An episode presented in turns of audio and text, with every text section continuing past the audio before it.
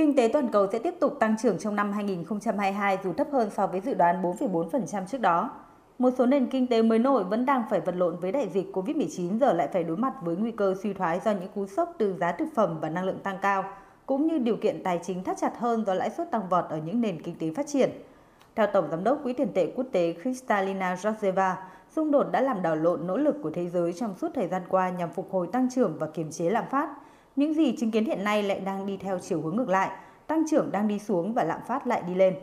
The interruption in remittances and influx of refugees. Cuộc xung đột tại Ukraine sẽ gây ra những tác động thảm khốc. Đó không chỉ là ảnh hưởng đối với kinh tế Nga mà còn đối với triển vọng kinh tế thế giới.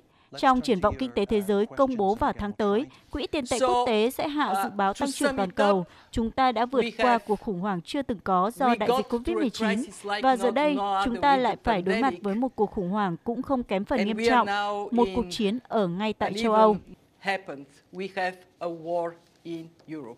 Khi các nền kinh tế thế giới phục hồi sau đại dịch, nhiều ngân hàng trung ương đặt mục tiêu bình thường hóa chính sách tiền tệ, nhưng cuộc xung đột Nga-Ukraine đã đẩy họ vào thế khó.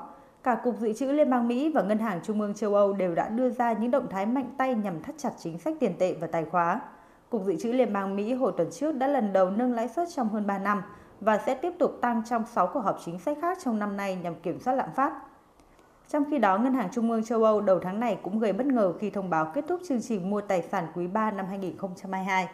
Các điều kiện tài chính thắt chặt hơn cũng đồng nghĩa với một cú sốc lớn đối với nhiều quốc gia.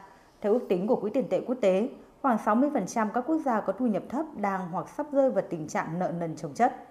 Chuyên gia kinh tế trưởng của IMF Gita Gopinath đánh giá, sự phân mảng ngày càng tăng trong các hệ thống thanh toán toàn cầu là một hệ quả của chiến tranh. Một số quốc gia có thể sẽ phải đánh giá lại mức độ nắm giữ một số loại tiền tệ nhất định trong kho dự trữ, trong khi cách thức giao dịch năng lượng rõ ràng đã thay đổi. Chính vì thế, theo chuyên gia này, tùy thuộc vào mức độ kéo dài của cuộc xung đột, tác động có thể sẽ còn lớn hơn, dù nguy cơ vỡ nợ của Nga hầu như là khó xảy ra và đây cũng không phải rủi ro mang tính hệ thống đối với nền kinh tế toàn cầu.